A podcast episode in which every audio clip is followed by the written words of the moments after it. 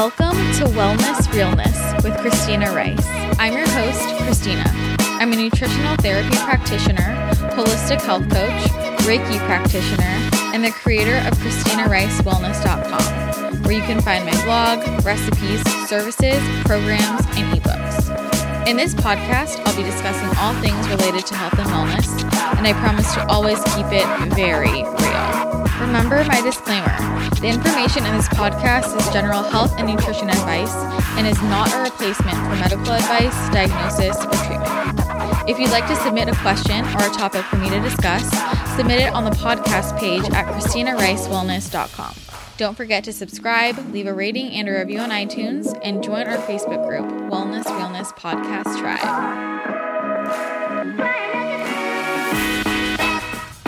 Is it just me, or does my intro music just get you so amped up on life? I love that soundtrack, honestly. I had a great weekend. I hosted a little event with my friend Kaylee Clark in San Diego. We were at the hydration room in La Jolla, and it was really, really fun to get to meet other people in the community and beaming catered. I always love beaming, and I am really hoping to do events like this regularly in the San Diego area just to get, you know, sense of community, meet people, like-minded individuals because that's what it's all about. I like to move things from the internet into real life. So be on the lookout for more San Diego events if you're in the area. I have some fun things coming your way. Also, don't forget if you are a San Diego local, I'm doing a huge promo for Reiki services. So if you're curious about what a Reiki session is like with me, then you can go to my website to book at christinaricewellness.com slash services. I have my information up there.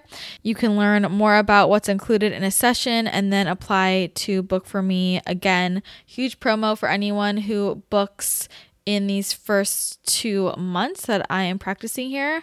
I am super excited for more of you guys to try out Reiki. It's so transformative. You know, I'm obsessed with it. It has changed my life, and I want more of you to experience it. And if you are not local to San Diego, you can also do a distance session with me. It can be done from anywhere in the world. You can find more information about that also on my services page on my website at christinaricewellness.com slash services actually in my last episode meg dahl shared more about her experience with reiki with me she's done both in person sessions and distance sessions, as has my friend Jesse Coleman, who was on the podcast before, and Liz Anthony. I think they've all spoken about their experiences so you can compare. But distance Reiki is just as effective as in person, so everyone can experience it. Anyways, I am hoping the weather starts to turn around here in San Diego. It was it was nice and sunny and then it went back to raining and I'm just ready for it to be a little bit sunnier so I can go outside more. When we had like four sunny days here last week, everybody went out and it was so much fun and everyone got sunburned. I talked about when I got sunburned before, but my friend told me that her lips were so sunburnt and I gave her Ned's hemp infused lip balm to help with it. I talk about Ned's full spectrum hemp oil all the time because I'm obsessed with it. But if you didn't know, I'm also obsessed with their lip balms. They have four different flavors, but I love the peppermint one for this purpose because if your lips are sunburnt or chapped, you really want to pay attention to the ingredients that are in your chapstick for a few reasons. First of all, chapstick in general if you are gluten intolerant, gluten sensitive, if you have celiac, you want to make sure there's no gluten in your lip products because you are ingesting what's on your lips, whether or not you realize it.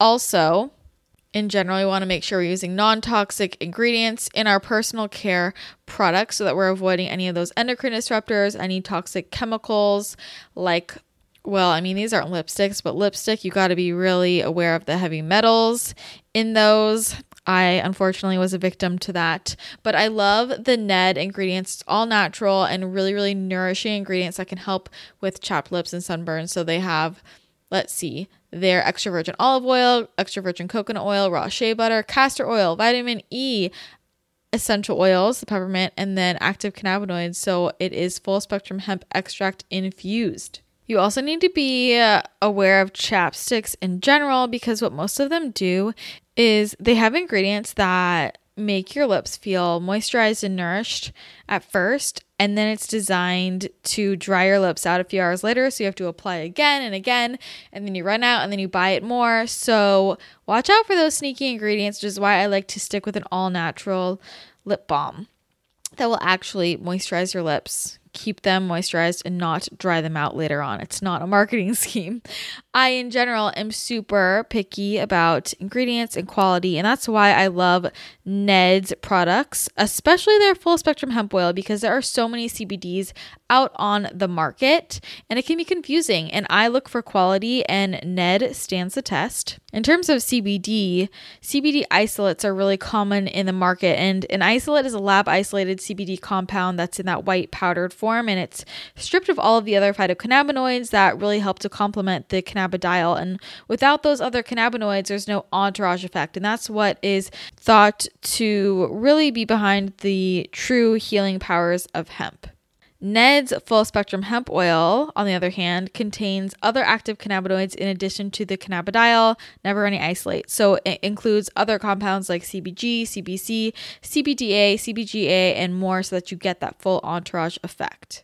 The only ingredients are the cannabidiol and the whole range of other phytocannabinoids, as well as non GMO MCT oil a lot of other products on the market will be filled with inflammatory oils and flavorings to mask the taste of the hemp. But Ned's doesn't need to do that. This is also because they only extract from hemp flowers, otherwise known as buds, whereas other products on the market are often extracted from the stalks and the seeds of the hemp plant. You can truly taste the difference at how high quality this is and you can also feel the difference. I know so many people who have used cbd and they say it doesn't do anything and then they try ned and tell me how much it's really really helped them. And this also has a lot to do with I mean, the quality, but their farmer, Kurt, has been experimenting with hemp plants for over a decade and has really dialed in the exact strains for maximizing cannabinoid density and overall plant integrity. And it really shows by the effectiveness of the product. Ned products do not get you high. Full spectrum hemp is a major non psychotropic, but what it can help with is to stimulate your endocannabinoid system, which I talked about this on my NTA recap episode. Some people suggest that the root of much of our chronic disease and especially mental health issues is related to the fact that our endocannabinoid systems are not stimulated regularly. And so, CBD, full spectrum hemp oil, will help to stimulate the endocannabinoid system, which helps our body maintain homeostasis. So, some of the uses of full spectrum hemp oil include helping with insomnia, it acts as a sleep aid, it can also act as an anti inflammatory and a natural pain reliever. It can also aid in anxiety and depression, PTSD. It's a rich source of antioxidants and it's been shown to help in the treatment of a lot of serious chronic conditions like epilepsy, Parkinson's, and Alzheimer's.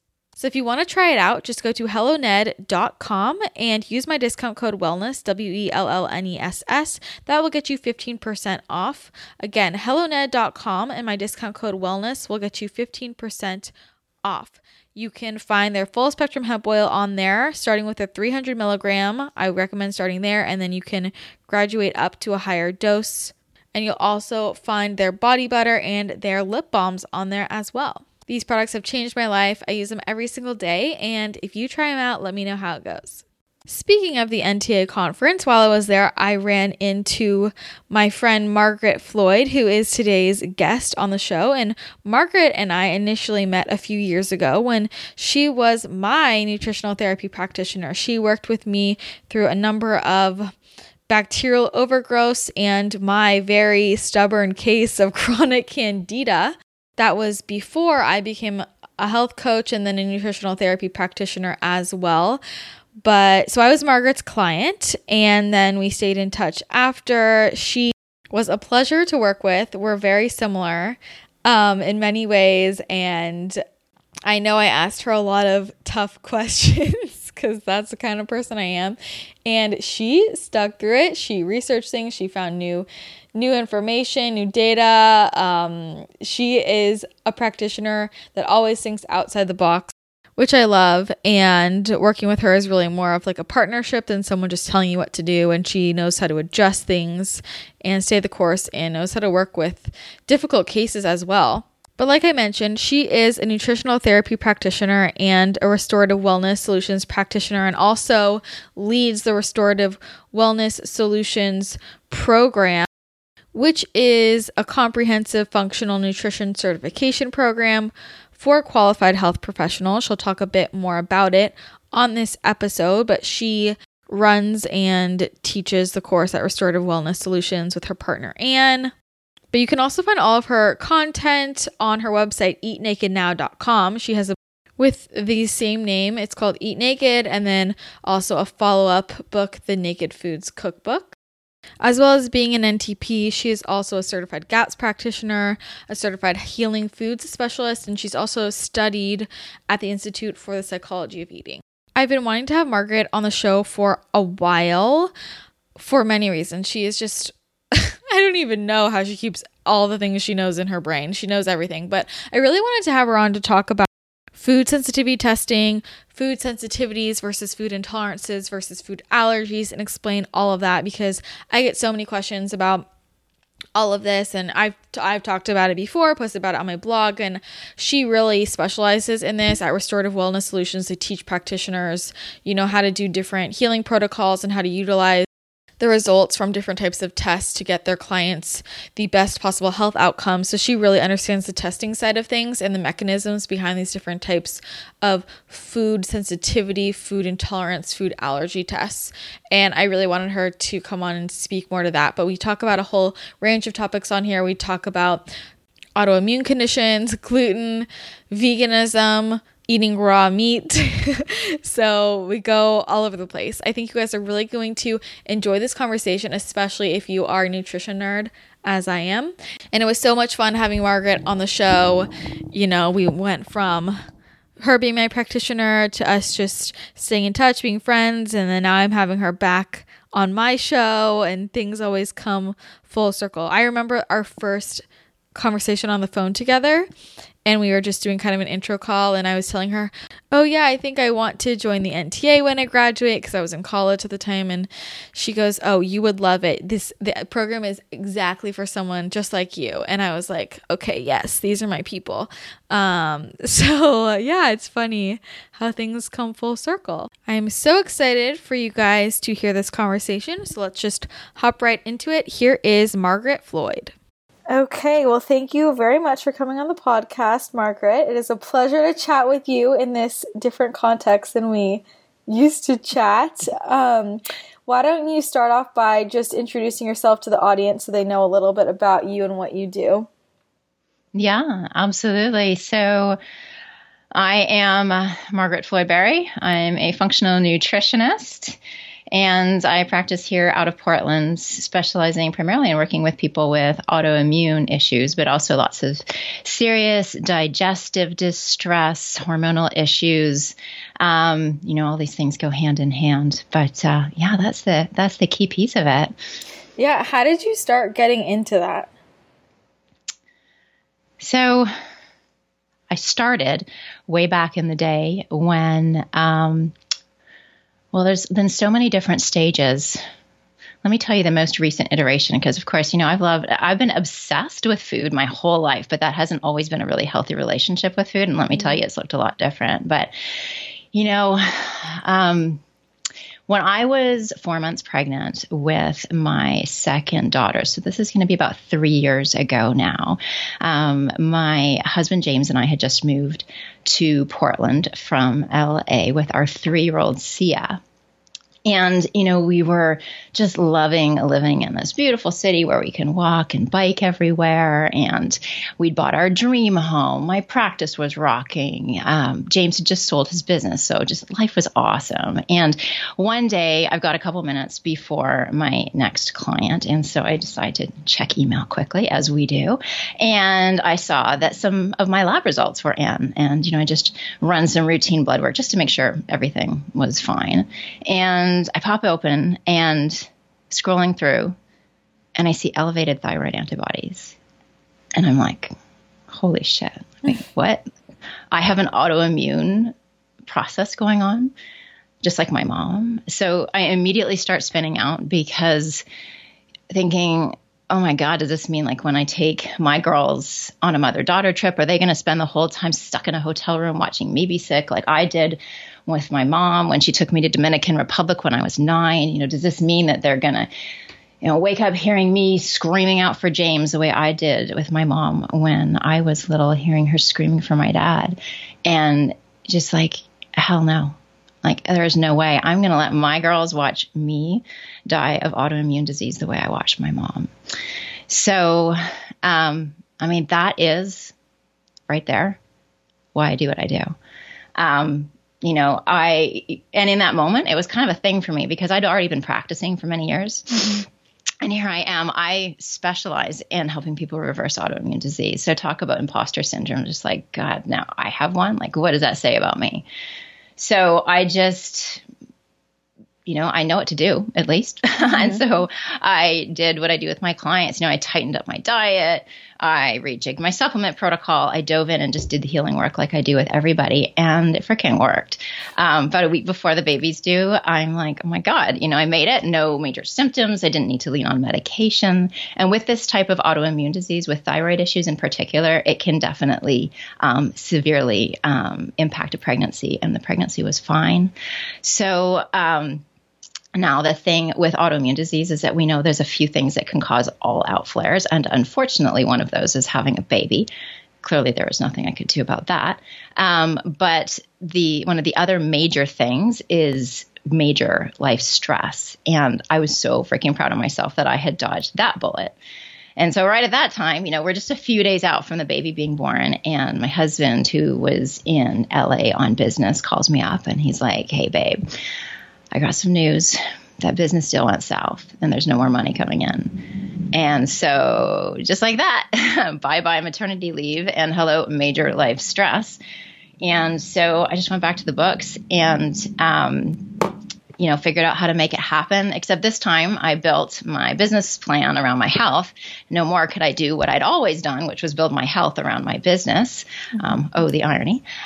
um, and because I did that, you know, a year later, another major life stress, my dad died really suddenly, and I made it through no major flares. I've never needed to lean on medication. And, you know, I wish I could sit here in front of you and say, like, this thing is gone. I've slayed this dragon. It's gone for good. But the thing with autoimmunity is it's just not the way it works, right? Mm-hmm. You know, I'm going to have to keep my eye on this for the rest of my life. And so, the thing is, is I know I can, and I know I can do it naturally. And I have never in my life been more committed to helping other people who've been diagnosed with autoimmune disease do the same.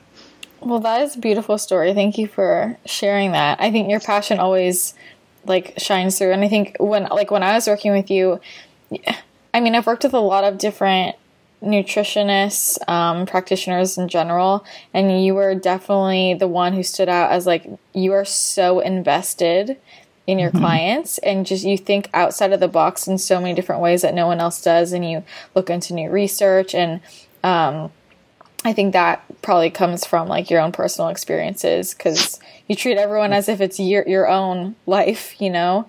Um, I'm I'm curious though because so before you found out that your antibodies were high, you were already living like a healthy lifestyle, like you already were eating well, right? So what do you think kind of changed? Do you think that was just time, or was there a life event that you think triggered that, or?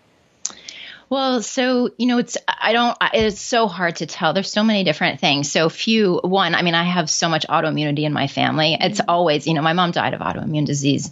And um, it feels like, you know, half my family has got some form, many of them multiple forms of it. So we know there's a huge genetic component to it. I hadn't tested for this type of antibody previously. Mm. So who knows? It might have been there beforehand and I didn't know it. In fact, with pregnancy, autoimmunity often goes into remission. So it, you know, that was part of the fear is like, oh my God, this thing might get worse before it gets better. Mm-hmm. Um, now, um, I think also, so I was pregnant, and so I do live a cleaner lifestyle, I'd say, than most and I was pregnant and having all sorts of cravings. I will confess I was having a bit of a gluten party when mm. um, when I got that news. So that was like, you know, and I never ate, you know, since I've become a nutritionist, I know what gluten does. Mm-hmm. And so I definitely minimized it and I would have, you know, maybe the odd thing like once a month or something like that. Or if we were in Italy, like I'd make exceptions, but I wasn't like hard line. And I honestly, I didn't, you know, at that point, I didn't need to be because I didn't know there was an autoimmune process going on. Mm-hmm. But then I get pregnant, I'm craving things more. And this is one of the things that when you are moderate with things, it's like the hardest thing. I think, yes, I can have it. No, I can't is way freaking easier than like, oh, I can have a little bit of it now and again. Cause then when's now and again, right? Mm-hmm. And so I was just doing that thing where it was like now and again was turning from like once a month to like mm, once a week to maybe a couple times a week. I wouldn't say it was like a daily thing, but for me, it was way more than normal. So I just, you know, I really tightened the ship. And, um, you know, I have also historically lived a really high stress life. I love my work exactly as you say. Like, I am so committed to it. I have seen so much of what doesn't work, and I am really invested. Probably to a little bit to my detriment. Like I actually have to work a little bit on boundaries because I'll stay up all night worrying about a client and you know where they're at and what we know to how what can we do to really take them to the next level. You know, um, so I think it's kind of a combination of all of those things that, you know, I wasn't, and I really, you know, when I say that I now built my business plan around my health, I mean, that was a huge difference for me. You know, even though the irony that here I am in the health field, most of the time I've just, you know, I'd put my clients' needs before mine. Mm-hmm. I, feel, I feel like I see that a lot. I feel like a lot of people they come from their own personal health struggle or someone in their family, and then that's what gets them into this field but then they're so invested in their clients they drive themselves into the ground they're overworking because they're so invested and passionate and then it's at the detriment of their own health i mean i know i've done that before too okay. you know you know um, but i actually want to touch on gluten for a second since you yeah. brought it up i would love for yeah. you to explain to people I mean, obviously, I've talked about it before on this podcast, mm-hmm. but if there's anyone who's new, slash, I would love to hear it from mm-hmm. from your mouth. Um, what does gluten do to the body?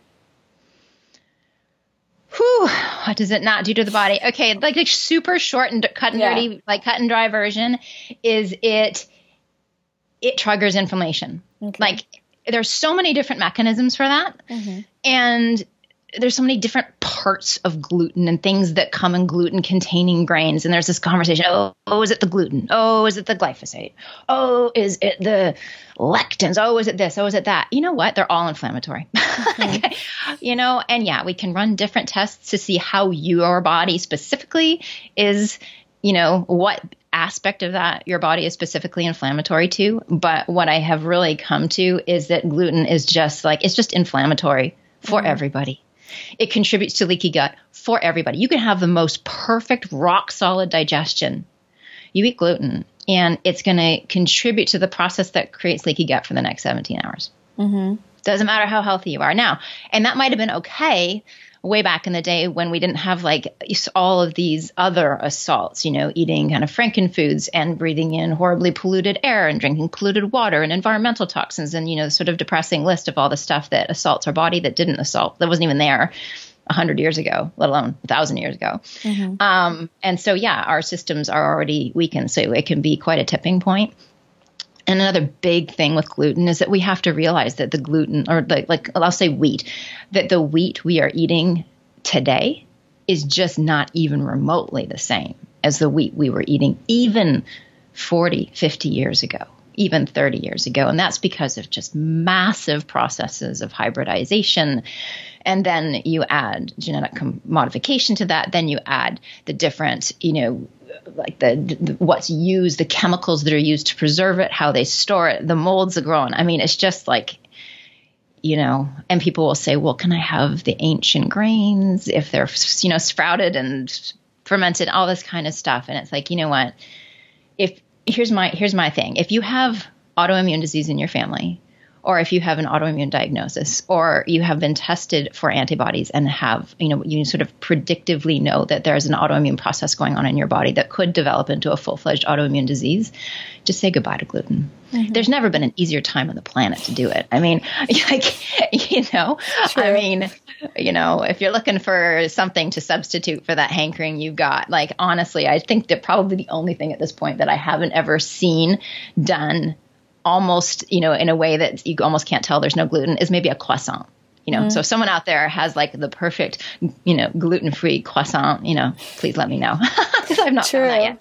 What about what do you think for people who they don't have autoimmune disease in their family, they don't have autoimmune disease, they feel generally healthy, um, like they feel pretty good. Do you still think that person should avoid gluten?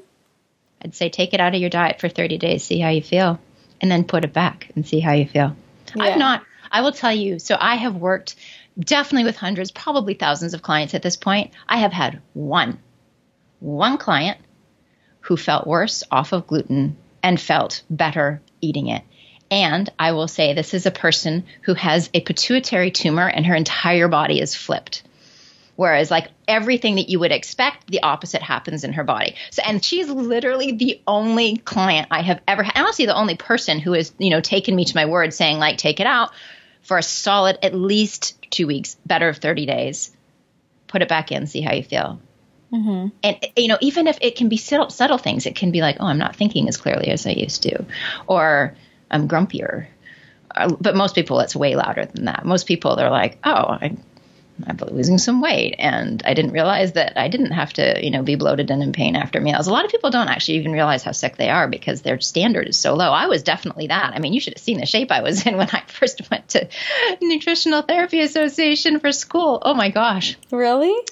Oh, I was a vegan. and I was, yeah, I was a vegan. And I can't imagine I you being a vegan. I don't know, right? I was a vegan and I'd been a vegetarian, between vegetarian and vegan, on and off for better part of 12 years, mm-hmm. um, kind of depending how you calculate 12 to 15 years. I'd never cooked meat. And I thought of myself as really healthy because I was skinny.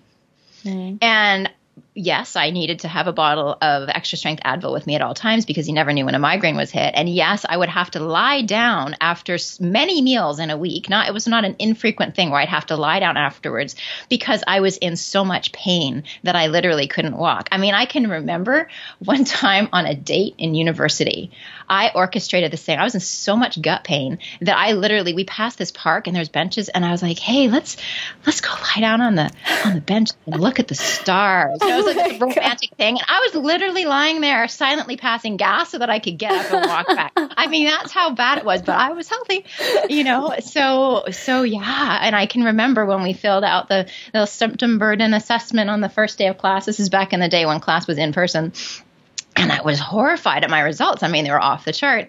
And the instructor at the time looked at it. she goes, "Ah, vegetarian, right?" And I was like, "How'd you know?" She's like, "Oh, you'll see this all the time." That's so funny. Wait, so do you think that all that stomach pain and like gas? Do you think that was from the fiber or the grains and legumes or all of it, or?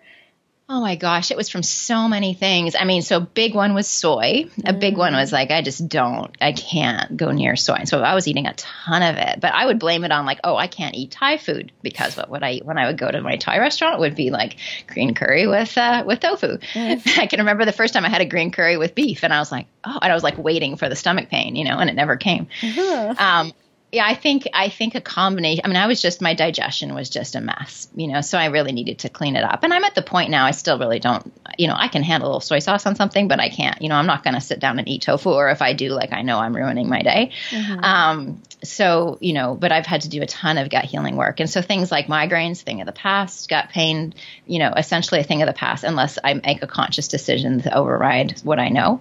Um, but all of these things, I mean, even like just like back pain, I mean, like mysterious things that I would never have connected to my diet. Mm-hmm. Um, all of God. I would actually love for you to talk more about um, what prompted you to switch from vegan vegetarianism to mm-hmm. eating animal protein and kind of what that was like because that's I've never been vegan or vegetarian. I know there are plenty right. of people who listen to this who, you know, I hear it a lot. They're like, I'm thinking about it, but I'm just nervous. And so yeah. I'd love to kind of hear more about your experience and what convinced you.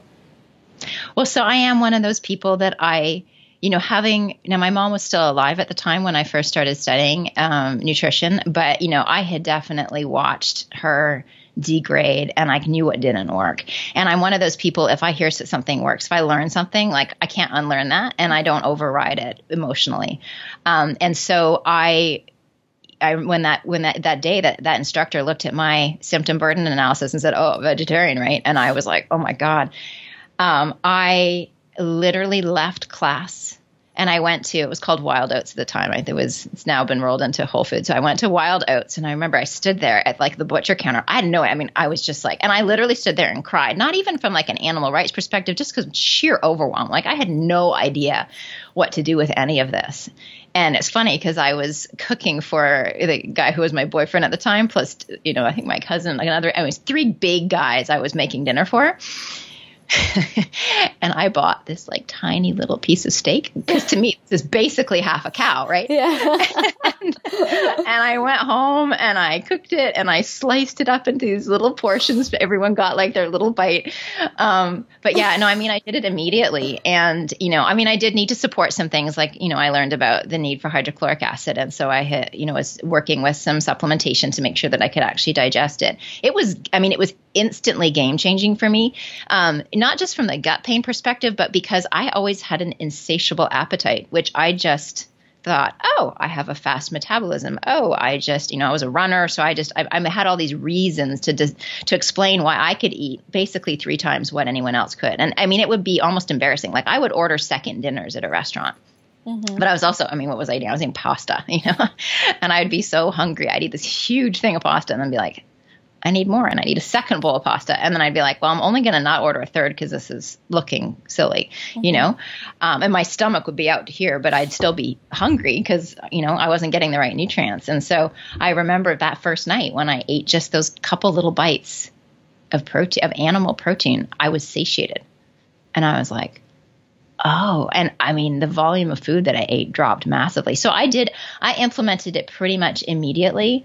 Um, I work with a lot of people who probably because of my experience of going from vegetarian vegan and honestly with autoimmunity I get people a lot who are like well I'm I'm vegan and I'm just really struggling. And I have to be very honest with them. It's one of the first conversations we have is like I just I wish I could tell you that there is a way to be a vegan um, and even a vegetarian and you know and really heal the body from this autoimmune disease. Maybe there is. I've never seen it work. Mm. and so to work with me you know, I will absolutely support them through that. And I know that there's an emotional component, you know, and I think something that's so important to remember too is that we think of it as like carnivore versus vegetarian. And when we think of, you know, when someone who's a vegetarian or vegan thinks about eating meat, they're not thinking about a beautiful, sustainable family farm where these animals are living incredible lives, eating the way that they're designed to eat.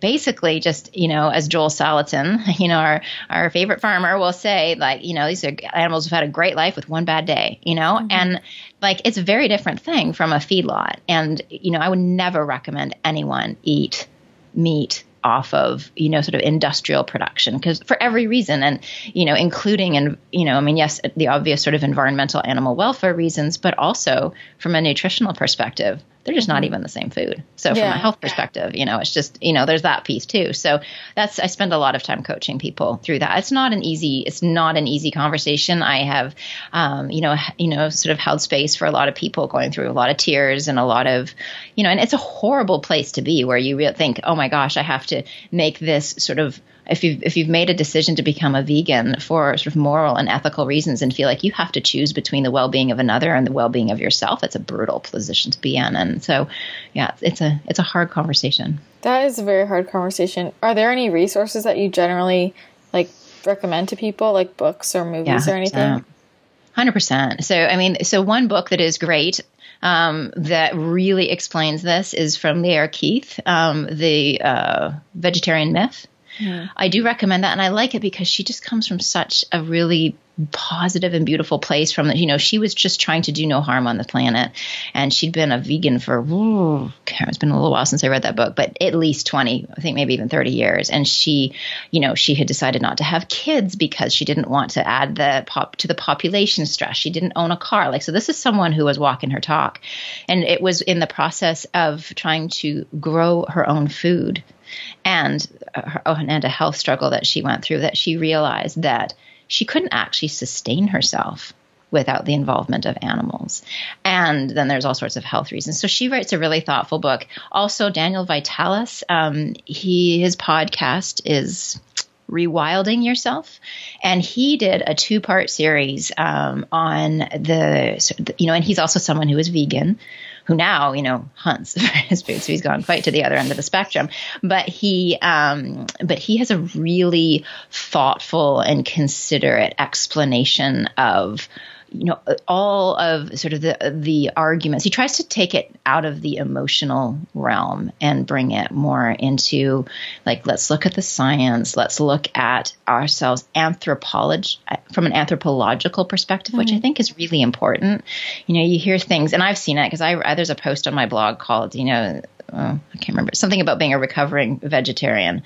And I mean, I've had people call me an animal hating bitch. I've had, I mean, I've had it all. And and so it's a really you know it's something that people get very very emotional and passionate about. And so he tries to take it out of that and look at um, well there also you'll have the argument of like oh we've evolved away from the need to eat meat. And you know like it just it just sort of shows a, a lack of understanding around like what evolution actually is and how slow how slow that process is, and we're mm-hmm. pretty far away from um, evolving away from it. And kind of the irony in this too is that the reason why we are even able to have this conversation is because we evolved to eat animal foods, proteins, and fats. Right? Like we couldn't even have this conversation because mm-hmm. um, we would still be not. I mean, that's part of what makes us human. Yeah.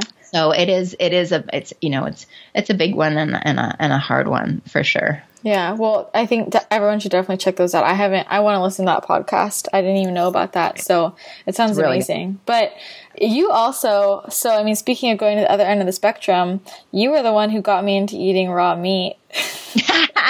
oh, we're saying this live. Yes. what? What? Like, how did you first start that? So as a kid, it's kind of I've I've always gravitated to ramen. I've always loved sushi since I was little, and I remember. I mean, it's kind of amazing I didn't die when I was little because my mom would make hamburgers, and so she'd have the hamburger meat out, and she'd come back and she'd find these little like hand hand marks because I would reach up and grab the raw hamburger and eat it, and when it was raw, I loved it, and as soon as she cooked it, I hated it. Oh my god. I've always been like that. So then when I learned that eating, you know, I, I you know, being in the food community and you sort mm-hmm. of hear some of these things, it was actually a yoga teacher in LA, um, Brad. Brad, his last name begins with a K. I can't remember, but I remember someone said, "Oh, he's he eats raw." And I remember the first time I went to one of his yoga classes, I was like, "There's no way this guy is a raw vegan." I mean, he just like sort of emanates this like just like sort of this fierce strength. I mean, I was just like, if he does, then he's doing something differently from any other raw vegan I know. Yeah. And I, I actually went up to him afterwards and said, like, I have to say, I'm so impressed. And then he's like, oh, I'm not eating raw vegan. he's like, I eat raw eggs and raw steak and raw this. And I was like, oh, it makes so much more sense. So he actually, um, he kind of introduced me a bit more to the concept of it. And in many ways gave me permission to do what I'd i mean anytime you take me to a fancy fresh restaurant i'm i'm ordering the steak tartare. Mm-hmm. you know anything the rawer i can get it the better. I just love it. So it was really that i was just kind of honoring my body's natural instincts. I actually did 30 days in the raw um, after my first daughter was born. Gosh she was about a year year and a half. Um, and honestly i've almost never felt better I and it kind of sucks. So my husband's a chef, right? Mm-hmm. so we were like, oh man, like we love cooking. You know, we're in the kitchen a lot. Like this is food's a big part of our life. Um, and eating you know, raw entirely. I mean, yes, there's lots of creative things you can do with it, but you know, certainly from a going out to a restaurant perspective, it was pretty majorly limiting. Um, but yeah, I felt amazing on it. So it's, but it's, it is. You have to be so careful with how you source things and how you prepare it and how you store it and all of that kind of stuff. I mean, you don't just go like buy chicken from Safeway and come home and eat it. I would never actually, I never ventured into raw chicken. I know people do. I, I was actually I'm not a big chicken person anyways, but but yeah, you gotta be you gotta be careful with how you do it. So please, for those people out there, be very cautious. Don't just like run to the store and buy any old piece of raw meat and eat mm-hmm. it. Like you know, be smart about this and, and research it and learn how to prepare it properly. But so I don't think I ever told you this, but I actually did. Now I when I eat raw, it's like meat. Like I really like raw lamb and like beef and but um I've had raw chicken before. Um and when I was first talking about it on my blog, I don't know what happened, but basically the Daily Mail wrote this big article about me and like this hate article about some crazy girl who eats raw chicken. and if anyone wants to Google, just Google like Daily Mail Christina Rice, and there's this huge article about how how I'm some psycho like crazy nutritionist girl who eats raw meat, and like everyone needs to watch out for me. That's funny. Um, yeah, it was oh, hilarious, dear. but for people who are listening to this and they just think you sound crazy, can you yeah. can you explain like what are the benefits of eating raw raw animal products? Isn't that really unsafe, unhealthy? People are really afraid yeah. of that. Yeah, no, for sure. And you know, as I said, you really do have to be careful about sourcing here. Like when we I was talking about the difference between like industrial meat versus, you know, really properly sourced pasture raised uh, you know, meat from the pasture raised animals, totally different food. So you really have to be careful here with this. Um, but, you know, when you when you cook proteins, you denature them pretty significantly and they become a lot more difficult to digest and they become, you know, they just create more free radicals in the body and they, they can actually do a lot more damage.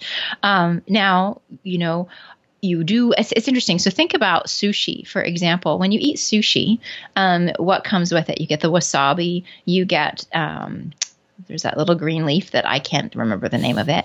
Um, but you know everything that is there you know when, when you eat a, you know sort of the traditionally you know, every culture has raw animal foods traditionally and when they serve those foods, they serve them very specifically with other pieces that are sort of digestive aids and things that can help kind of kill foodborne pathogens and things like that. So, like the wasabi, for example, part of why you eat that with your sushi is because it kills um, the the any kind of foodborne pathogens, or it helps to do that. And you know, you you want to be just like you wouldn't just bring sort of any old salmon home, keep it in your fridge for a week, and then eat it raw. Like, you know, but no, it's really interesting because people do freak out over eating raw meat. And yet, many of these same people don't even think twice about eating sushi. So, uh, so much of this is cultural, right? But you do want to be smart about it. Like, you know, people get sick sometimes off of eating bad sushi. I have. Mm-hmm. it was no fun, you know, so you have to be careful with how you source it. Um, there's different schools of thought. Some people believe that freezing um, helps to kill off more pathogens, and I kind of fall into that camp. It just feels safer, probably just because it's colder. Um, there's others who say you should never freeze. You should never freeze it, but you should eat it sort of fresh um, and just kept cold. Um, but um, you know, and there's things that you can do. So something like a ceviche, for example, which is how a lot of people eat chicken raw, is they do it as a ceviche. So they use the acidity from lemons and limes to quote unquote cook. It's without heat, but it is you know it's so it's not going to adversely affect the proteins, but it is going to help protect you from any kind of foodborne pathogens. So, um, yeah, I love but it. It's, Thank you for explaining that. Yes, guys, I'm not the only one. Margaret got me into it. Margaret, I blame Margaret. I love it. I love it though. You, I love how you like try everything. Another thing you tried recently was the plant paradox um, diet, the low lect. What was? How did you yeah. feel on that?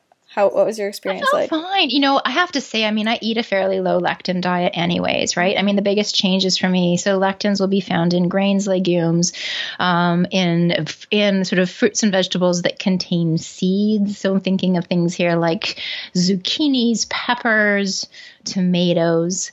Um, and yeah, you know, I felt I felt good. I already felt really good going into it, you know. Mm-hmm. So that wasn't I wasn't sort of a great litmus test. And my thought about the whole lectin thing is that really, I mean, it's kind of like what we said with the gluten, you know, with um, you know, with a lot of these foods, it's yes, there's different agents. I mean, you could make an argument. There's not a food out there that you could not make an argument about you eat too much spinach. Oh, you got too many oxalates. You know, like I mean, there's there's every everything. There's no food that's safe. Everything is going to do something in too great a quantity. So I think rather than sort of target a specific food, with the exception of gluten, um, I my approach really is to really firmly heal up the gut so that you can tolerate is and, and down regulate that immune system if you need to if you're in an autoimmune place or if you're in somewhere where it's just you're just you, your body's in that kind of inflammatory loop and it just can't get out of it. So in those cases you kind of need to kind of intervene and help bring that immune kind of calm that immune response a little bit. But once you have calmed that response and really healed up the gut then lectins aren't a big issue mm-hmm. you know yeah, I don't know. I've looked at that plant paradox diet. I feel like I'd be really hungry on it, honestly.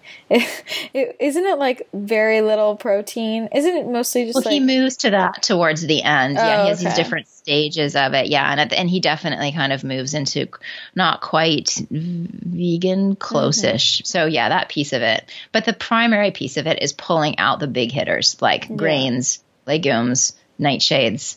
And then these, the one that freaks a lot of people out, especially people who eat mostly this way, is zucchini. Yeah, that's because that's why I'm oh like, my no gosh, way. I can't have my zoodles. That's a big one. Have you ever ha- have you ever um done carnivore? I haven't, and I don't know enough about it to really comment on it. Mm-hmm. I have. I don't, I haven't tried it. No, I was just curious since you like to be yeah. a self experimenter. But yeah. I mean, speaking of all the lectins and yeah. everything, and how there's good and bad about every food, let's move into our food sensitivity chat because Perfect. this is really what I wanted to you to speak to because you're the expert in this arena.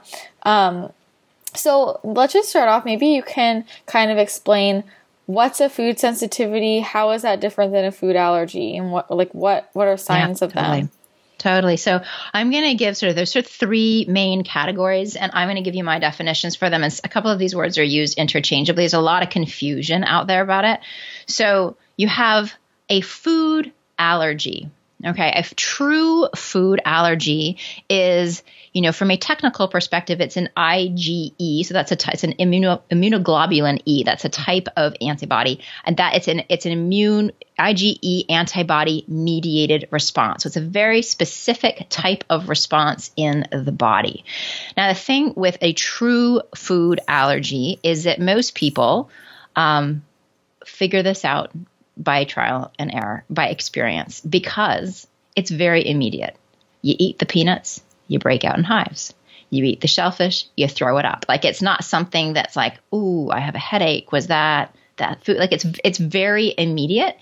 And typically that result, that response, that adverse response happens uh, it gets louder with every exposure. So maybe the first time you eat peanuts, you're just a little itchy, and then the second time you eat them, you get like full on hives. It's like so it's you know it's not a subtle thing. Think about the bee sting, right? Someone who's allergic to bee stings, the first time I get it, it's a big deal, but the second time they get it, it could be life threatening, and it's just the body's response to it mounts with every exposure. So that's a food allergy, very uncommon. That you know once you're sort of college age and beyond, that's it's pretty uncommon that you don't know what your food allergies are.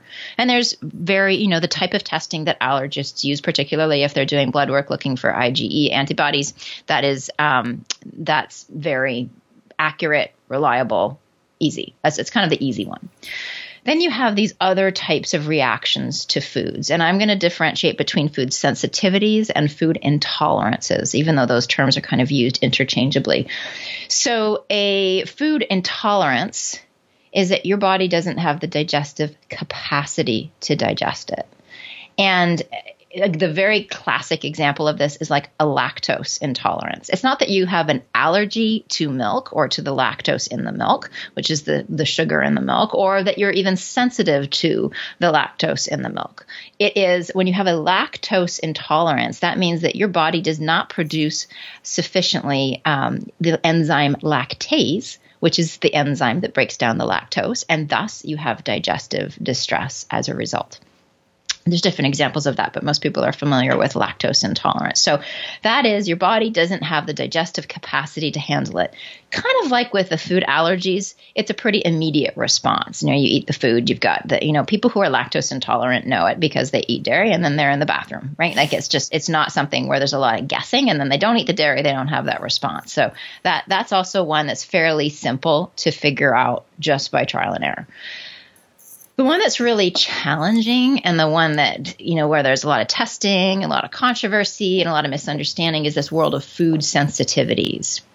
So, food sensitivities are an immune reaction to a food, but it's not an IgE reaction. So, there's different ways that we can react. It can be other types of antibodies, so IgG, IgM, IgA. Those are different antibodies that are typically used in testing. Um, and then there's some reactions that have nothing to do with antibodies, and they are mediated in the cell by T cells, which is just a type of immune cell. So they don't they don't involve antibodies, which is a specific type of um, a type of immune cell. So so you've got these reactions that they're different mechanisms from the IgE It's not about digestive capacity like the food intolerance. It is immune mediated. Now, the thing that makes these guys tricky is that you could eat a food today and they can have a reaction. Today is Tuesday. We could have a reaction as late as Friday. Mm-hmm. How are you going to figure that out? Right? Like, there's just no way that I eat, you know, broccoli with my breakfast today and then I have a headache Thursday afternoon, I'm never going to connect those two things, right? Like I just won't. And um, and it's almost impossible to isolate through elimination diets or some of these non-testing strategies what foods are causing issues. So, this is where the wild world of food sensitivity testing comes in. And there's just you know, so IgE testing, super simple. Lack, you know, food intolerance. Now, there are food tests out there called the food intolerance test, like the FIT test is the food intolerance test by K, uh, KBMO Labs. And they are, you know, that says intolerance. They are actually talking about food sensitivities. They're not talking about that digestive capacity. Um, but the place where you need the testing really badly is here in this land of food sensitivities. And the challenge is that so i mean there's so there is just straight up no such thing as a perfect test. We wish there was but it just doesn't exist at least not yet. Um, a lot of the tests focus on specific mechanisms right? So i mentioned the antibodies like the igg igm iga the most common type of food sensitivity testing tests igg antibodies. So what they're looking for is IgG antibodies to foods in your blood. So there's a couple of problems with that. For one, as we just saw, there's lots of different ways to have those adverse food reactions, right? So it's missing, if it's just looking at IgG, it's missing IgM, it's missing IgA, and it's really missing all of those things that don't have anything to do with antibodies, all of those reactions. So you're going to get some false negatives on that test. Another issue is that you um, elevated antibodies doesn't necessarily mean the end result of inflammation. And so this this is kind of a next important concept is that we really care about these food sensitivities when they're causing symptoms. And symptoms are caused by inflammation. And so if you have a food that triggers an IgG response for for example, but does not trigger inflammation, it's not actually a big deal. It's a part of the body's normal sort of housekeeping mechanisms where, you know, your body is just shuttling out the garbage. Like, oh, a little piece of undigested broccoli stalk got in here, taking it out. But it's that's not a big deal because you're it's not triggering inflammation. It is a big deal if it is triggering inflammation. And so some of those tests have added on um, additional they're looking for additional things. They're basically looking for evidence for additional immune activation. Those tests are more accurate because they're now honing. It's not just about IgG, it's about IgG that has triggered a process that will likely cause inflammation. So it's more information. Those are definitely more accurate. Still missing the other tests, though, right? Like you're still missing the other mechanisms. So the other issue is that if you have in order to have antibodies to a food, you need to have eaten the food fairly recently. And you need to have an immune system that's strong enough to mount a response.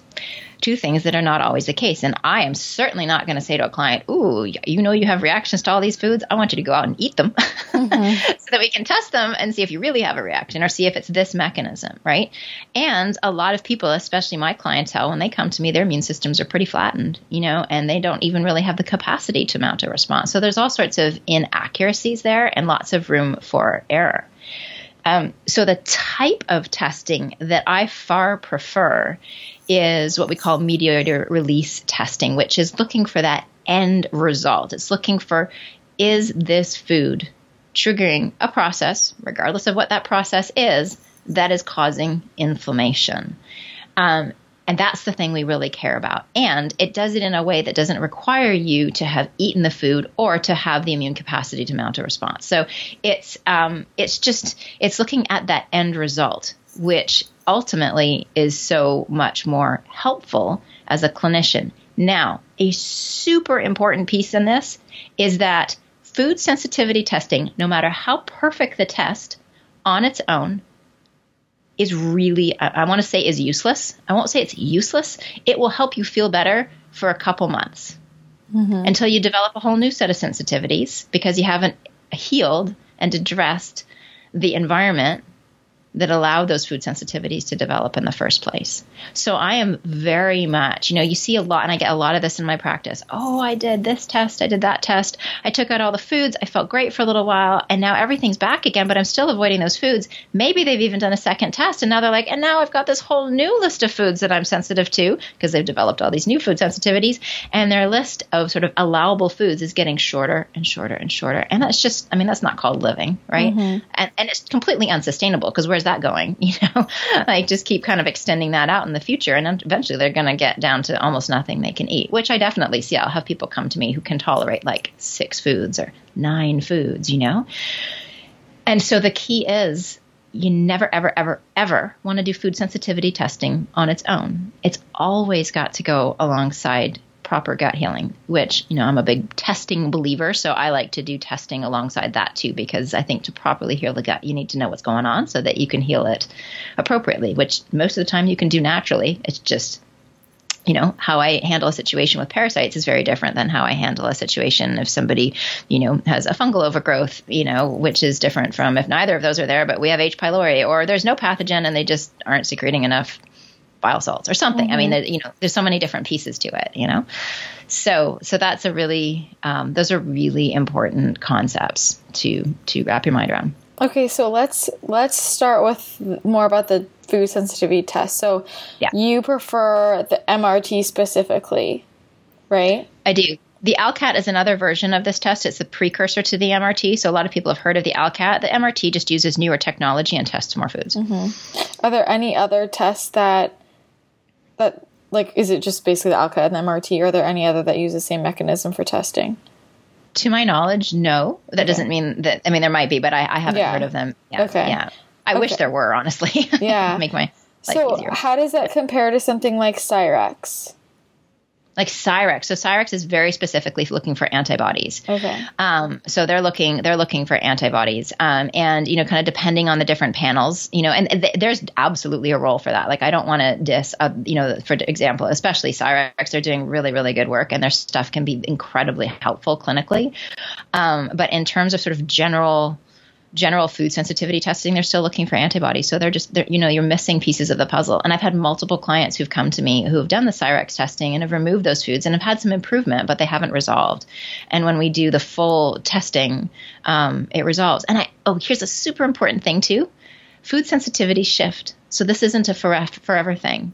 Mm-hmm. Such an important detail.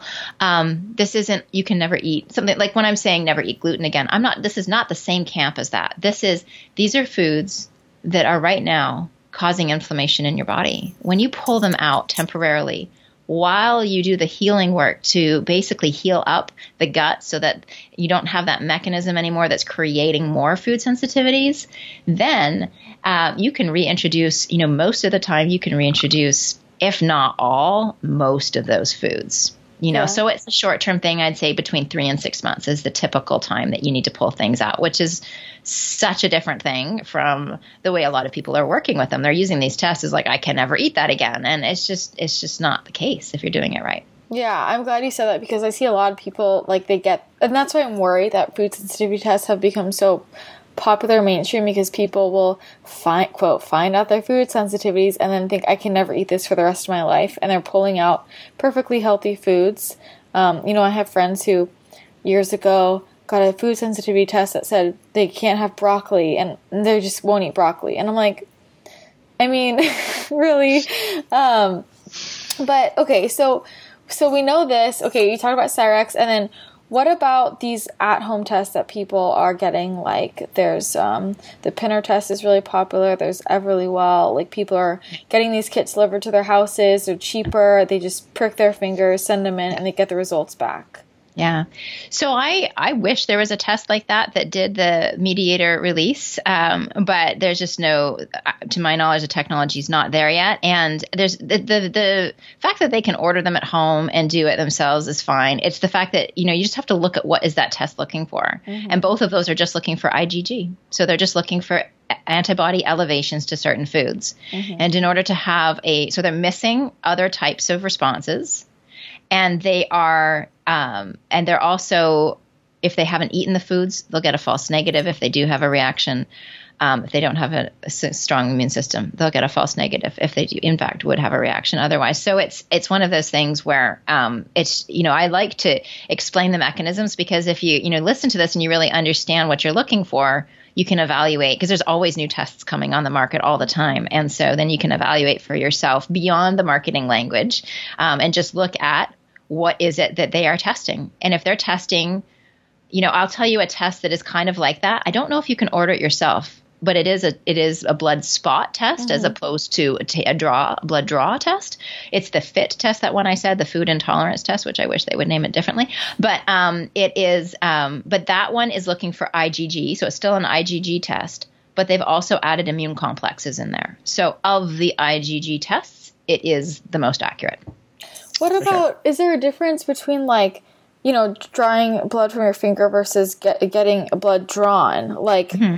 i- in terms of accuracy, how, does that affect anything?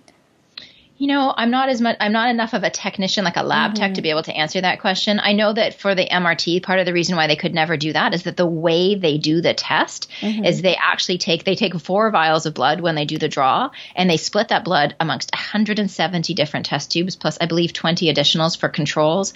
And in those test tubes are either the actual food or chemical that they're testing your blood against. So they could never logistically like it just wouldn't even work. Um, it's different. And i and i don't know i mean i have that same question too about the accuracy when you've got a blood spot just even from the fact that you have so s- such a smaller sample to be working from. It just seems like the margin for error would be greater but i'm, I'm just not enough of a lab tech to be able to tell you specific I was just wondering if you I I've talked to a few functional medicine doctors about it and they all have told me like they've all said if the test for food sensitivities is just breaking your finger, don't trust it. Like they all said like it needs to be a bigger sample, the blood needs to be centrifuged like so that's kind of the consensus I've gotten.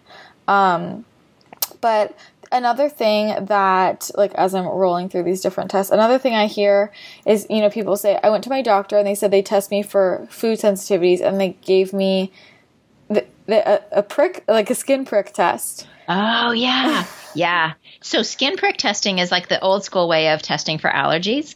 Um, now, super accurate for um, inhalant allergies. Really, really accurate. Extremely inaccurate. It's I want to say the accuracy is like it's between 40 and 60 percent for our foods and it will often give a lot of p- false positives so um, yeah i'm not a big fan of that one and that one's looking specifically for allergies so this is another important thing it's, it's a bit technical but i feel like your audience might be interested in this stuff so with ige the inflammation response happens in tissue so you can you can test for ige in the blood and there's a really good correlation with elevated levels of ige and inflammation. That's why if you do a blood test for IgE levels for allergies, this is the food allergies we're talking about here, it's actually quite accurate because even though they're not looking for the end result, the inflammation, there's quite a close correlation. You see elevated elevations in IgE antibodies, you see equal elevations in inflammation in the tissues. It's not the same with the IgG and the IgM and IgA. You can see elevations in the blood levels without the without an equal response in inflammation and the inflammation as a res- that occurs as a result of elevations in those IgG, IgM, IgA antibodies occurs in the blood, not in the tissues. So something like the MRT, that's not going to give you any information about an IgE allergy because the inflammation response would happen in in tissue, not in blood. okay Just that makes sense Technical. yeah no i think that's helpful for people to know so um if someone wants to get like the mrt how would they get that done So, as a major caveat, I just have to say I wouldn't recommend going out and doing an MRT without working with somebody who can help you heal your gut. I believe you can go to Oxford Labs and just order it. Um, I, I think that it's, you know, they'll send you a draw kit. You have to go out and find somebody to do the blood draw. But I have to say, I really would advise against that mm-hmm. because even if you do that and then take it to a practitioner, there's kind of a good an order. The, the order of events should be that you do gut testing first and then or either you do this two at the same time or if you have to choose one to do before before the other for financial reasons i would do the gut testing first because that stuff doesn't shift easily um, and it certainly doesn't normally improve all on its own it would be my life would be very different if it did um, the but the mrt food sensitivities food sensitivities do shift mm-hmm. um, and so if you do food sensitivity testing and realize that oh i have a bunch of sensitivities I need to heal my gut. Now you're just you're sort of delaying the process. It's good to have that information and dive in to do the healing protocol mm-hmm. immediately. Let's let's dive into that side of things. So like so if you could mm-hmm. only pick one, you would say get the gut test. If you could only get one, I'd say wait till you can save up and do both. And I'm just, you know, it's a hard it's a hard thing to say, but honestly, as a clinician, like I just can't in good conscience look at someone and say do just this test mm-hmm. without the other and feel like they're going to get results. Mm, interesting. Know? So you feel that strongly I, about taking out those foods? 100%. And anytime I've let anyone talk me into it, otherwise I've had bad results. So every time it, and I want to say, I was so falling into, so when I first learned about these tests, um, I was doing some healing work with my daughter, my my my oldest, when she was just like a year, year and a half. She was having a lot of digestive issues, which was confounding to me because this kid was raised on like the most pristine diet. You know, I mean, she mm-hmm. just and any professional I talked to was like, I don't get it. Like you're doing everything right. So I did gut testing, but I was terrified to have her do a blood draw because she was so young. And so I didn't do it. And it's interesting because the woman who is now, you know, Ann Fisher Silva, she's now my business partner in another business where we teach um, we teach practitioners using how to use these tools. And I was I was talking with her. She was the one who I re- recommended I do this testing, and she was like, "You got to do the MRT at the same time." And I was like, "Oh, I know, but I'm worried about the blood draw." And then, of course, the pediatrician that I talked to, she was like, "Oh, you're going to traumatize your child for life. You know, what are you doing?" You know, and so I didn't. And I just based my protocol on what we found in the gut test, and I missed all the foods. And when I retested her, things had gotten worse. And she developed candida, which no one wants the news of candida, but uh, let me tell you, a two year old does not want the news. I mean, that is hellacious, mostly for the parents. Mm-hmm. um, so yeah, it was it was it just extended the work so far. So I learned this from personal experience with myself or my daughter, and then when I um, when I've let clients, you know, when I've let their financial concerns or you know just sort of their their them be strong enough to sort of talk me out of what I know is clinically best, we've never gotten the same results. So at this point, I just don't do it. Interesting. And I've gotten really hard line. I have, I have a question. Just, yeah. Well, okay. When someone, this is kind of like circling back, but I just thought of it and I don't yeah. want to forget it. Um, let's say someone gets their, their gut test and they get the stool test and then they also get the MRT done. They take out the foods, do the protocol, um, and then they retest everything if a food shows up again, if let's say the gut, the stool test comes back, it looks great. Um, mm-hmm. If they retest the food sensitivities again, and there's still food on there, what does that mean? Should they take that so, out? Yeah, I mean, you could. So there's a lot of different things there. So first of all, with retesting, I typically, I, I sometimes retest the MRT. I don't often, um, because at that point, one of the analogies that I like to use is that you know if you're if you're healing up a big wound on your arm, okay, you've got this big gaping wound, and you're doing all the things. You got the healing balms, you know, you just you're just doing the stuff to make it heal well. But every day, three times a day, you're walking along a brick wall and dragging that open wound along a brick wall. You're gonna, it's gonna slow down the healing progress, right, and probably get things extra inflamed. Mm-hmm. And it's an exaggerated analogy, but basically that's what the food sensitivities are doing once you've got a nice healthy arm, if you run it along a brick wall every once in a while, it's kind of no big deal, right? Mm-hmm. Like it, your body can handle it. So um, once we have, I, I, really focus on retesting with the stool to make sure that the gut has been healed. And I really focus my efforts on that. Once the gut has been healed, you can reintroduce these foods and unlike at that first time, you know, where you didn't know which foods were causing sensitivities and you got, you know, sort of this three day window in and, you know, I mean, you know, from personal experience, but I certainly see the most amazing foods come back. I mean, lettuce, who could be sensitive to lettuce? Mm-hmm. A surprising number of people are sensitive to lettuce, you know, and so once you've identified those foods, you can go through a very systematic process to reintroduce them in a way that you can actually, now you've known what to eliminate to reintroduce, you know, my my rule of thumb is okay, you've done the gut healing, you're feeling great, everything's good. Now we add one food at a time. You eat that food on sort of day one, nothing else changes, nothing in your supplement protocol, nothing in your diet, nothing else. And you watch the body for the next three days to see how it tolerates that food. And so now you're giving that extra window of time for the delayed reaction. Mm-hmm. And if, and most of the time, you're fine and then you know you can reintroduce that food although i always recommend that once you've had a sensitivity to something that you only eat it a couple times a week like you know you don't want to go back into consuming that every day if possible so um, so i typically do that but if you do you know kind of answering around your question but when you if you do do a food sensitivity test again often what we'll find is most things have come right down. You might still have a few little lingering things. Normally, the levels of things have decreased significantly you have a couple choices. I mean, you can keep them out of the diet for another three months, um, and you know continue with making sure you're keeping that gut healed and strong and the microbiome nice and robust. Um, you know, or you could you can just try them and, and see how the body responds, you know? Okay. So, um, yeah, but it's, you know, and because of the financial piece, that's one of the reasons why I don't often do a second food sensitivity test. Cause I figure if we can do it without testing, I will just to save the money, especially since I've insisted on the two tests up front. And I normally insist on a retest for the gut as well. Mm-hmm.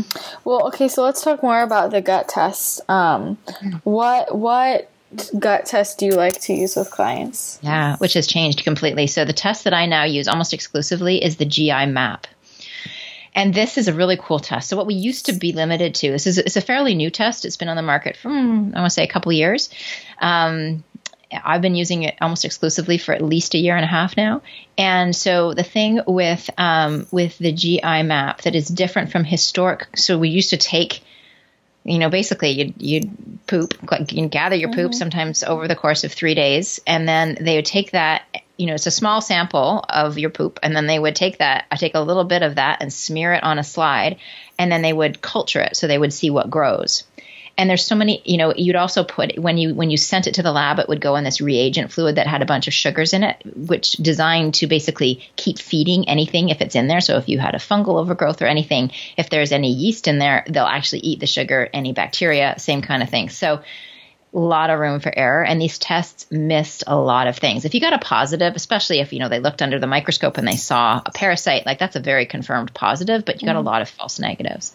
The one that we use now the gi map uses an entirely different technology where they're actually looking for the genetic evidence of things that are not you and it's way more sensitive. They're not trying to keep anything alive because, of course, you know, DNA, like genetic material doesn't go away.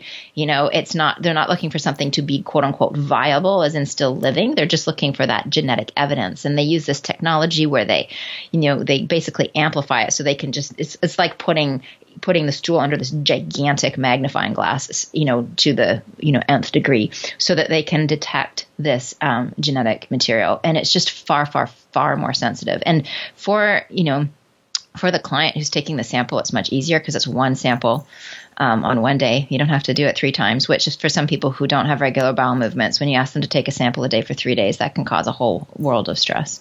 Yeah, I know.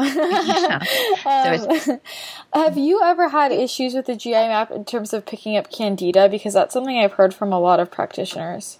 Yeah, I hear that too. I see it all the time. So, no. Interesting. Okay. Well, let's say, though, someone is working with a doctor and they don't use a GI map.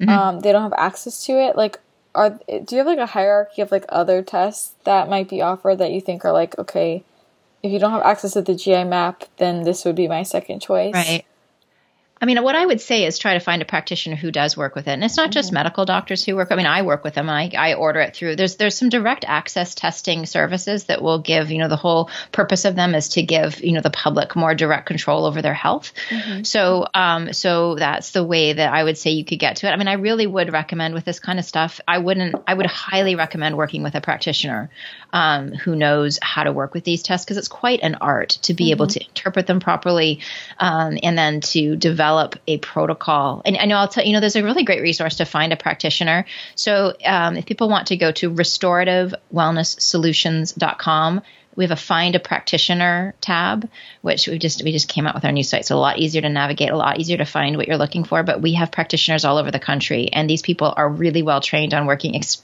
specific with lots of things, but specifically with the MRT and the GI map and that particular combination together. Um, these practitioners are are I mean I've, I've personally trained them um, mm-hmm. along with my business partner, and so they really you know you can find somebody. Um, you know, we've, we've got we've got people all over the country, actually all over the world at this point. We have some in Asia and Australia and Canada and New Zealand as well. So, um, so yeah, so you should be able to um, to find some support there, and that's the that's the route I would recommend because this is this stuff is gets a lot more complicated than just pulling some foods out of your diet. Mm-hmm. And if you're going to spend the money on the test, you want the results. Yeah. Right. It ends up being, you know, it'll be in the neighborhood of, you know, $700 ish to do these two tests together. And so, yeah. Yeah. Well, I'm glad you said that because that's what I was going to ask. You know, people are going to listen to this and think, well, how do I find somebody who does these tests? Because I think that's kind of the hardest thing for people. Um, so they can just go to that website, and I'll put that in the show notes too. But what about if people are listening to this thinking, well, I've been working with an FMD and they gave me I just did like a Genova test and a Cyrex yeah. test. So should I just throw those results out the window and try and find someone who did the G- who does the GI map in MRT, or like do you still go yeah. off of those? Like, what would you say to that person? Yeah, well, here's my thing: is if you're working with somebody already, you've done a bunch of testing, you've spent the money, you've invested. Like, give let let that protocol do its work. Mm-hmm. Like, go the course. You know, what I'm sharing today with you is my way. You know, mm-hmm. it's not mm-hmm. the only way. Um, it's definitely what I've seen work the best in my practice, but I'm one practitioner, you know. So, um, so I would say, you know, um, if you're working with somebody already, you've done the testing, you're mid protocol, like stick it out. Mm-hmm. You know, give it, it takes protocols, you know, most people will say three to six months give it the time you know? It's one of the most frustrating things i'll tell you as a practitioner is if you're starting something and somebody like picks up and goes to the next thing and the next thing and the next thing they're like oh what you said didn't work and you're like but you, you didn't do it. Mm-hmm. tried all these other things or you didn't give it enough time you know? And a good practitioner i mean there's no body there's no human beings. Our bodies are fundamentally mysterious still you know? There's so much more that we don't know than what we do know. But a good practitioner is going to work with you to adjust course Mm-hmm. So if mm-hmm. you get on somebody's protocol and like for example symptoms get worse instead of getting better, like I would say don't just scrap it and think oh they don't know what they're talking about. Like reach out to them and talk to them about it because a good practitioner will work with you and sometimes you're having an adverse response, sometimes you just went too quickly, sometimes you just need to adjust and change course. Everybody is different and a good practitioner will really tuck in with you and help you figure it out, but you got to give them the chance to do that. So I think that's a really really important piece of information because it can be very tempting to dive in, have high expectations. If you don't get those results immediately feel like ah this isn't working and jump to the next when really it's just that things needed to be tweaked and you needed to give it more time. Yeah i'm really happy you said that because i see that a lot with practitioner hopping. Like even people will mm-hmm. say you know i was with this person for one or two months and i'm like it's still not enough time in my opinion. Um, mm-hmm. like it takes longer than that. But i think that's also another misconception. I think i'm seeing a lot of people who they're like the the standard protocol length, which is why I was interested to hear you say like three to six months usually. Like, mm-hmm. I, I think mo- more so with functional medicine doctors, they tend to do protocols that are like eight weeks. Um, and I don't know. I just feel like it's just not giving giving the body enough time to heal in general. Uh, I would agree. I like to give it a little bit more space because I've definitely had clients where it's like those first couple months, things just seem to be really stubborn and they're not moving, but then so everything just sort of clicks in in that third month and we get much more resolution.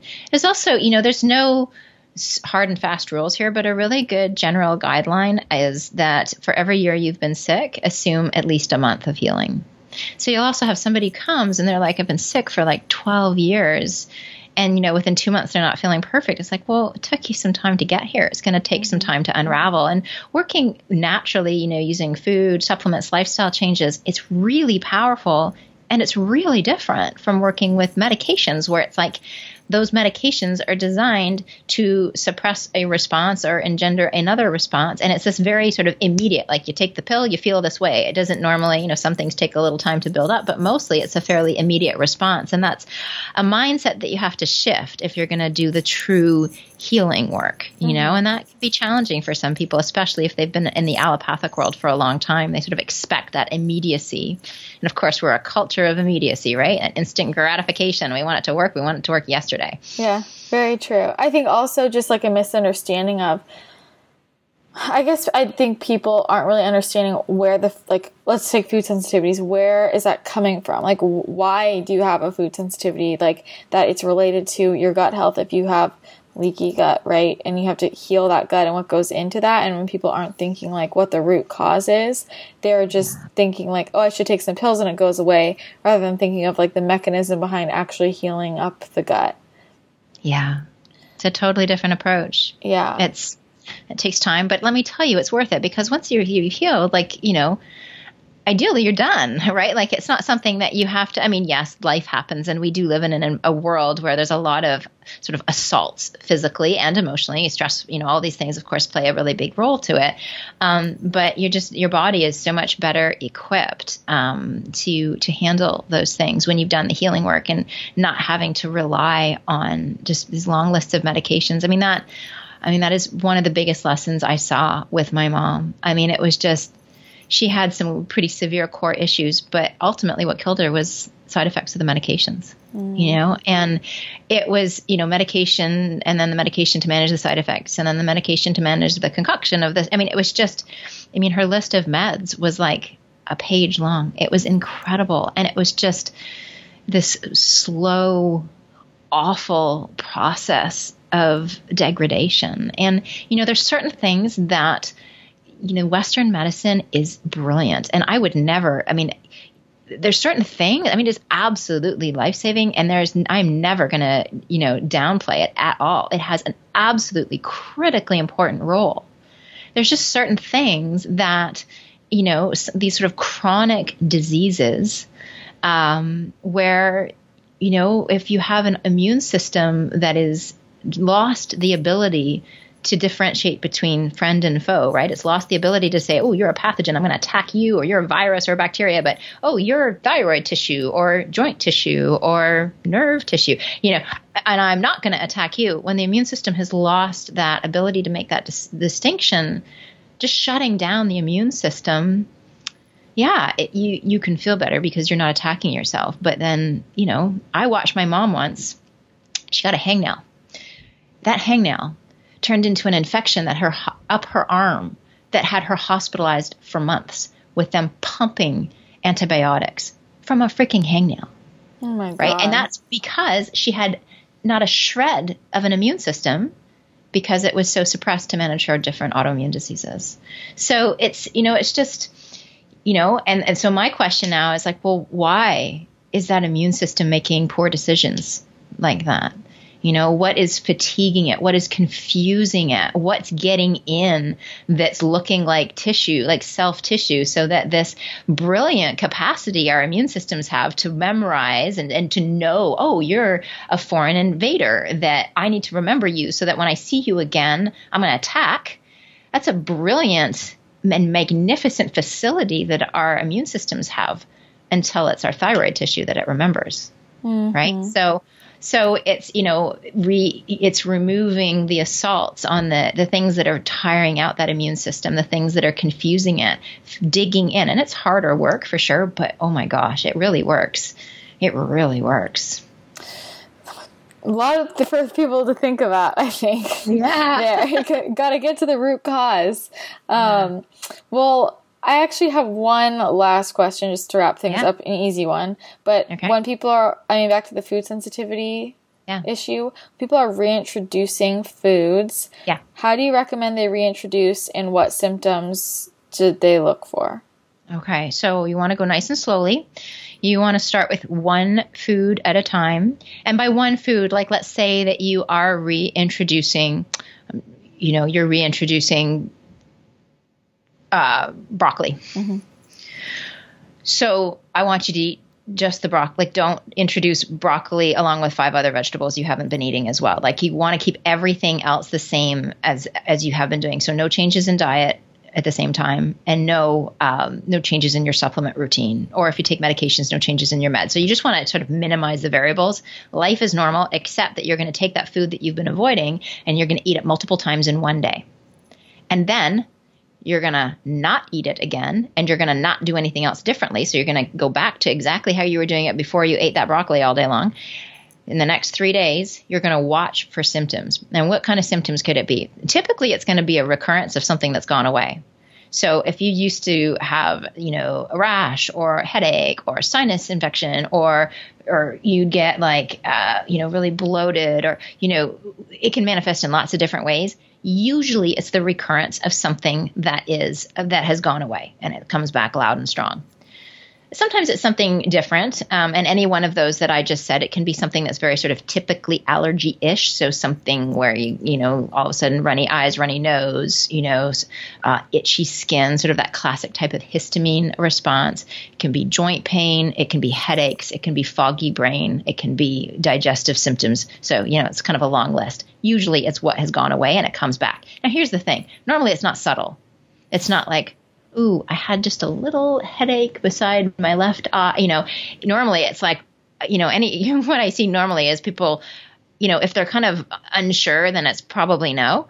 kind of like in relationships, if you're going, I don't know, it's probably a no. Um, but then if it's like loud and strong and like, you know, oh my gosh, that was undeniable. I ate this and I haven't had, you know, I haven't had this like intense gas that had me lying down after meals for the last, you know, three months and now I had it. Yeah, it's pretty much okay. same. Okay, yeah. good to know. Thank you. That was kind You're of my so last. Welcome. Yeah, I mean, I could talk to you for a million years. You have so many things to share, but thank you for clearing all that up. I know there's just been yeah. so much confusion about food sensitivity tests, and like this is you know this in and out, um, and teach people how to interpret these tests. So I really appreciate it. I'm sure everyone listening does as well. Can you tell everyone where they can contact you, find more from you. Yeah, for sure. So I've, I've kind of taken a vacation indefinitely from social media because it's just there's just too many other things going on. I was finding it too distracting. So best place to find me is on my website, mm-hmm. which is eatnakednow.com. And there's tons of great resources. We just uh, we just did an inventory. We have over 400 articles there. Um, I wrote a three part series on food sensitivity testing where I explain you know what I just talked with you guys about. I went through it kind of piece by piece, explaining the different mechanisms, explaining the different types of testing, explaining why you always need to do it with gut healing at the same time. So that's a really good resource. If you just do a search for food sensitivities on um, at eatnakednow.com, then you'll find lots of stuff there. But I did a thing on uh, lectins when I read the Plant Paradox and played around with that. So I've talked about that. There's, I mean, there's you know the recovering vegetarian thing. There's a lot of different resources there. So that's the best place. And there's a contact form there if you want to inquire, uh, you know, about anything. And just email us info at eatnakednow.com if you have questions or anything like that. Where um, we do our very best to respond. With I'm going to say, give us a few business days because we get a lot of incoming, and um, you know, I'm pretty busy. But that's but happy to um, and and that remember that resource restorativewellnesssolutions.com. Uh, find a practitioner for those of you who are looking for a practitioner who works with these tools. You know, most functional medical um, practitioners, whether be they doctors, nutritionists, and, and what else, most don't work with the tools the way that I was explaining today. So it's actually quite a specific way of working with them part of the reason why um, my business partner and I have restorative wellness solutions training practitioners is it so we can have more people doing it and mm-hmm. using these tools in this way because we've just had really kind of unbelievably outstanding results with these kinds of things. I mean, it, it's it's remarkable what will shift when you do this gut healing. And of course, we work with other types of testing as well, from hormone testing, blood work, all of that kind of stuff. But this is, you know, this this healing, this gut healing um, that we're talking about today is, it's you know, it's the mothership, right? You know, you are walking food. And if you can't digest it or there's some kind of dysfunctioning happening there, that's going to affect every cell in your body. So it's the starting point. Very true. Okay. And I will put all of that information in the show notes so everyone has it. So thank you again. This was amazing. So welcome. This was so fun to chat at length about all of this. Thank you so much to Margaret for coming on the show and sharing all of her wonderful information. I am sure that you guys got a lot out of that. Maybe you took some notes. Good for you. You can find more from her at eatnakednow.com. She may or may not be back from her Instagram hiatus by the time this airs, but her Instagram handle is Eat Naked Now, so you can connect with her on there. If you enjoy the show, make sure you share it with family, friends, everyone. I always love when you share it on social media. And make sure you join our Facebook group, Wellness Realness Podcast Tribe, to connect with other listeners.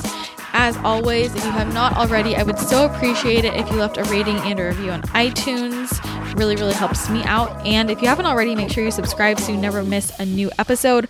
I release episodes every Monday and Thursday, and when you subscribe, it's totally free to you, but that just makes sure that it pops up in your little app so you don't miss out on the new content. You can always find more from me at ChristinaRiceWellness.com or on Instagram at Christina Rice Wellness. I always love connecting with you guys on there. That's it for this episode. I hope you have an incredible day, and I will talk to you again next time. Bye.